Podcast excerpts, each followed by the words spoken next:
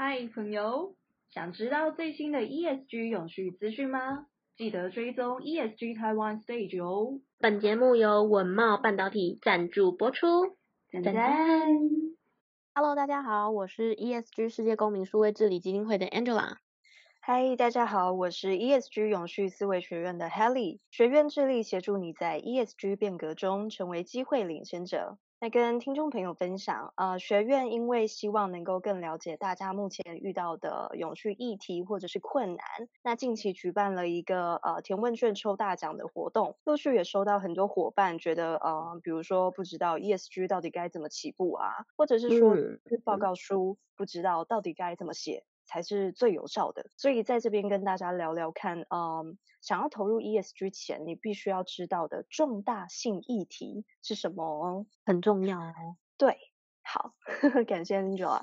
那重大性议题是一份有趣报告书最核心的关键，那它的意义到底是什么？其实它的定义就是说，呃，任何能够影响投资人决策的关键资讯。ESG 的议题有非常多种，对于一间公司来说，并非所有的议题都与这间公司息息相关。那在传统财务分析上，重大性只关乎那些会影响投资人的资讯，但近年来，重大性对象逐渐扩张到所有的利害关系人，因此，任何会影响。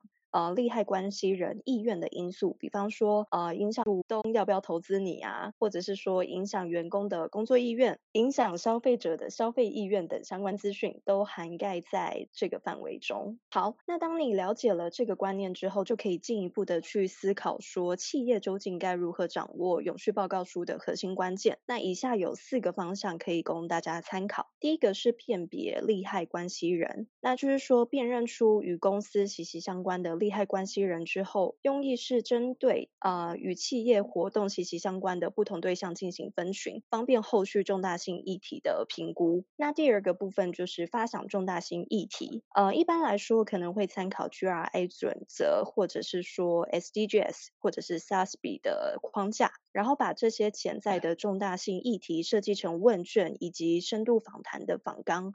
方便后续的调查进行。那第三个面向就是实际的调查，针对内部以及外部的利害关系人进行呃量化的问卷调查，选出焦点进行质性分析的深度访谈。那最后则是呃整理结果并绘制重大性矩阵图。大量调查之后呢，永续报告书撰写人就可以将调查结果整理成一份重大性的矩阵图，将大量资料资讯化。还有视觉化，让永续报告书能够方便利害关系人阅读。是的，没错。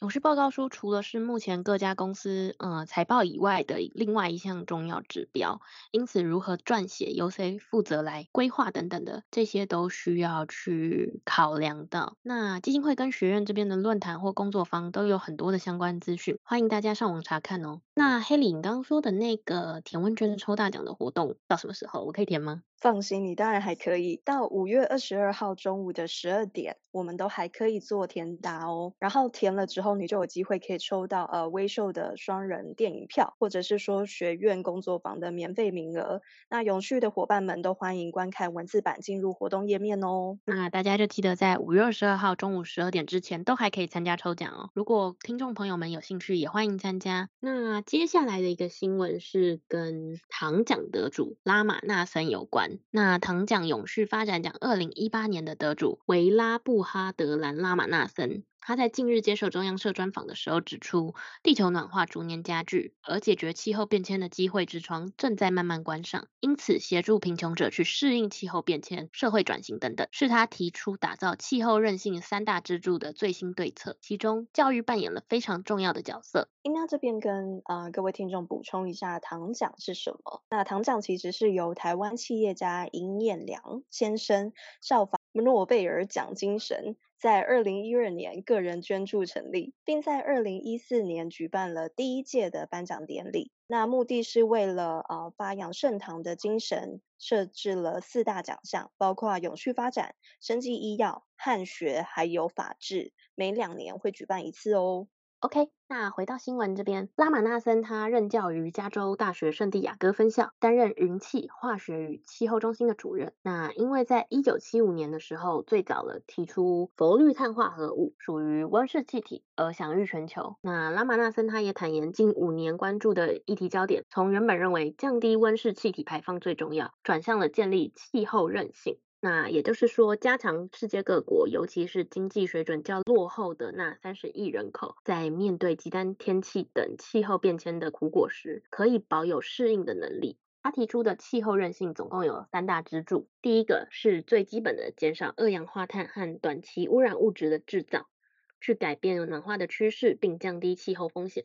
其次是协助贫穷人口适应气候变迁的问题。来自印度的拉玛纳森指出，经济水准较落后的三十亿人口，他所制造的污染物的排放其实不到全球总量的十趴，但却是承受气候变迁苦果最严重的一群人。他认为，协助所有人去适应气候变迁是建立气候韧性的第二支柱，而第三支柱也是最重要的，就是社会转型。他认为气候变迁问题如此的严重，其实已经不是光靠科学家或政治人物的力量就能够去解决，而是需要社会大众的投入，由政府跟民间一起协力合作，透过教育的方式，让每个人都去了解并开始正视气候变迁的问题。OK，那我们说到啊、呃、变迁风险啊，其实金融在永续的进程上也扮演着很重要的角色哦。是的。对，呃，全球永续金融相关的商品已经呈现大幅成长的一个趋势。不仅联合国陆续设立了相关准则，还有一些组织，比方说，呃，赤道原则 （PE）。永续保险原则 （PSI） 还有责任投资原则 （PRI） 等等，都是希望金融机构在永续推动上能够扮演着重要的推手。那永续相关的贷款以及证券的发行量，已经从二零一二年的两百九十七亿美元，成长到二零二二年已经来到大约一点五兆美元，复合成长率高达了呃将近五十 percent。那在永续金融大时代的浪潮中，台湾的资本市场可以扮演什么样的重要角色呢？根据经济部的规划，二零五零年台湾再生能源发电占比为两成，预计在二零五零年，呃，太阳光电装置容量能够达到二十 gg 瓦。那离岸风电装置容量能够达到五点七吉瓦以上，光是离岸风电所带来的累积投资额就已经高达了新台币一兆元。那如果再包含其他的一些替代能源、厨电，还有各个企业因应 ESG 所投入的生产设备，还有替换设备等等的投资，那金额将会十分的庞大。那刚刚新闻中其实有提到的，就是绿色能源。其实绿色能源也是大家希望能够促成减碳的一种方式。那 Helly，你知道吗？细菌其实也可以减碳哦。啊、嗯，真的吗？怎么说？对，对，今天的最后一则新闻就是一个很有趣的新发现。那就是关于我刚刚提到的细菌来帮助减碳。美国的科学家他在意大利的火山发现一种能够吃掉并且储存二氧化碳的微生物，未来希望能够打造碳捕捉池，协助人类移除大气中的二氧化碳。这个微生物啊，它或许有可能会成为地球的气候救星。那根据《卫报》的报道，去年九月在意大利的乌尔卡诺岛火山发现一种蓝菌。它能够将二氧化碳转换成生物质的速度比其他的蓝菌更快。那康奈尔医学院研究人员蒂尔尼表示，这种生物捕捉二氧化碳后可沉入水中，进而去帮助减少空气中的 CO2 含量。利用细菌捕捉碳的想法，可以透过基因工程去加以协助。目前也是非常活跃的一个研究的领域。最近的一篇呃研究也指出。细菌可以产生有用的化学物质，并且去捕捉二氧化碳。使用改良过的细菌来管理二氧化碳，也能产生有用的工业副产品，例如生物燃料、药物化合物和生物塑胶等等。目前在美国就有公司，它是使用呃细菌将二氧化碳转换成商用的能燃料。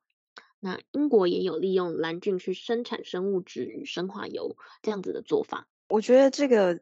研究啊，就是真的非常棒，因为其实现在我们也陆陆续续看到，比如说像蓝碳啊等等的一些生物，或者是像细菌等等，已经慢慢发现了相关的研究，嗯、都可以去协助人类，就是去收拾我们 发展出来的一些二氧化碳。那我觉得呃也很感谢这些科学家的贡献，那希望大家都能够在这个地球上为。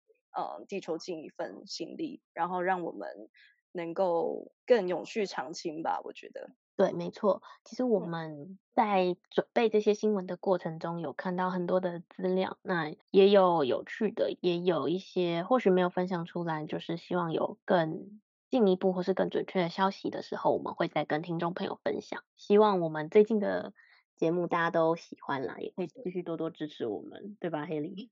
欢迎多多追踪我们，支持我们。